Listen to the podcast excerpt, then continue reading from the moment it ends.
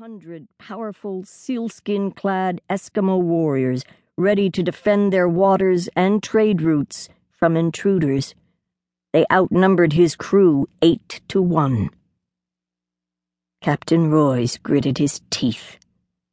There was no wind to carry his ship out of the reach of the Umiaks, nor were there guns aboard to defend her. He took out his one old revolver, knowing it might not shoot.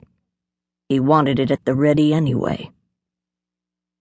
Just then, a southwesterly breeze sprang up and carried the Superior away from the Umiaks and into a misty fog bank. The Eskimos grumbled. A potential trade lost. More wary of the fog than the foreigners, they turned back. Alone and wrapped in fog, fear made the crew speak out. They complained aloud about where they were, in the dreaded Arctic Ocean. The first mate wept. They talked of mutiny all through the short Alaskan twilight. At dawn, the fog lifted. The sun came out. Whales were everywhere, blowing and breaching, splashing and waving their flukes. Some spy hopped or poked their heads straight up, thrusting themselves high out of the water to look at the ship. Whale footprints, whirlpools on the water made by the fluke of a whale swimming near the surface, pocked the ocean. All hands leaned against the rail, staring. They forgot their plan to mutiny. Lord in heaven! Shouted Tom Boyd, the cabin boy. Will you look at that? Captain Royce saw the whales and thanked his maker. Leaning against the ship's wheel, he smiled. He had steered the Superior into a fortune.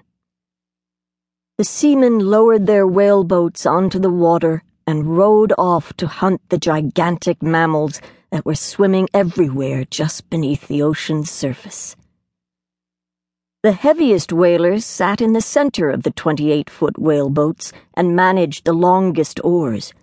The other men took the seats before and behind them and rowed with shorter oars. This formation kept the eggshell like boats gliding toward the whales. The harpooner, Hartson, a burly man, stood in the bow. He held his harpoon high a line was attached to it that would secure the whale to the whaleboat when it was struck. Poised, Hartson waited for a whale to come up to the surface to breathe. No one spoke. They had long ago learned that whales could hear a whisper. Then a whale surfaced. Hartson thrust the harpoon and struck it. It dove out of sight with the harpoon set in its back a sea muffled boom sounded. The seamen waited. Finally, the great mammal rose slowly to the surface and floated. Dead. She's a right whale, cheered the harpooner. She floats! That makes her the right whale to take!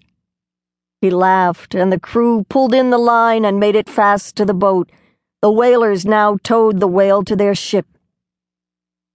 When they finally brought the whale alongside the Superior, Captain Royce leaned over the railing and stared. The whale was 55 feet long with a massive head one third the length of its body. Its blowhole sat on the highest part of its bowed head. Black in color with smooth skin, it had blunt flippers and large flukes. Captain Royce smiled. It was not a humpback whale, or even a Pacific right whale.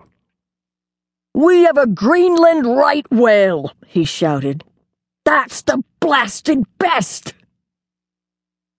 Greenland right whales, or bowhead whales, were the prize of commercial whalers. A bowhead had more blubber than any other whale.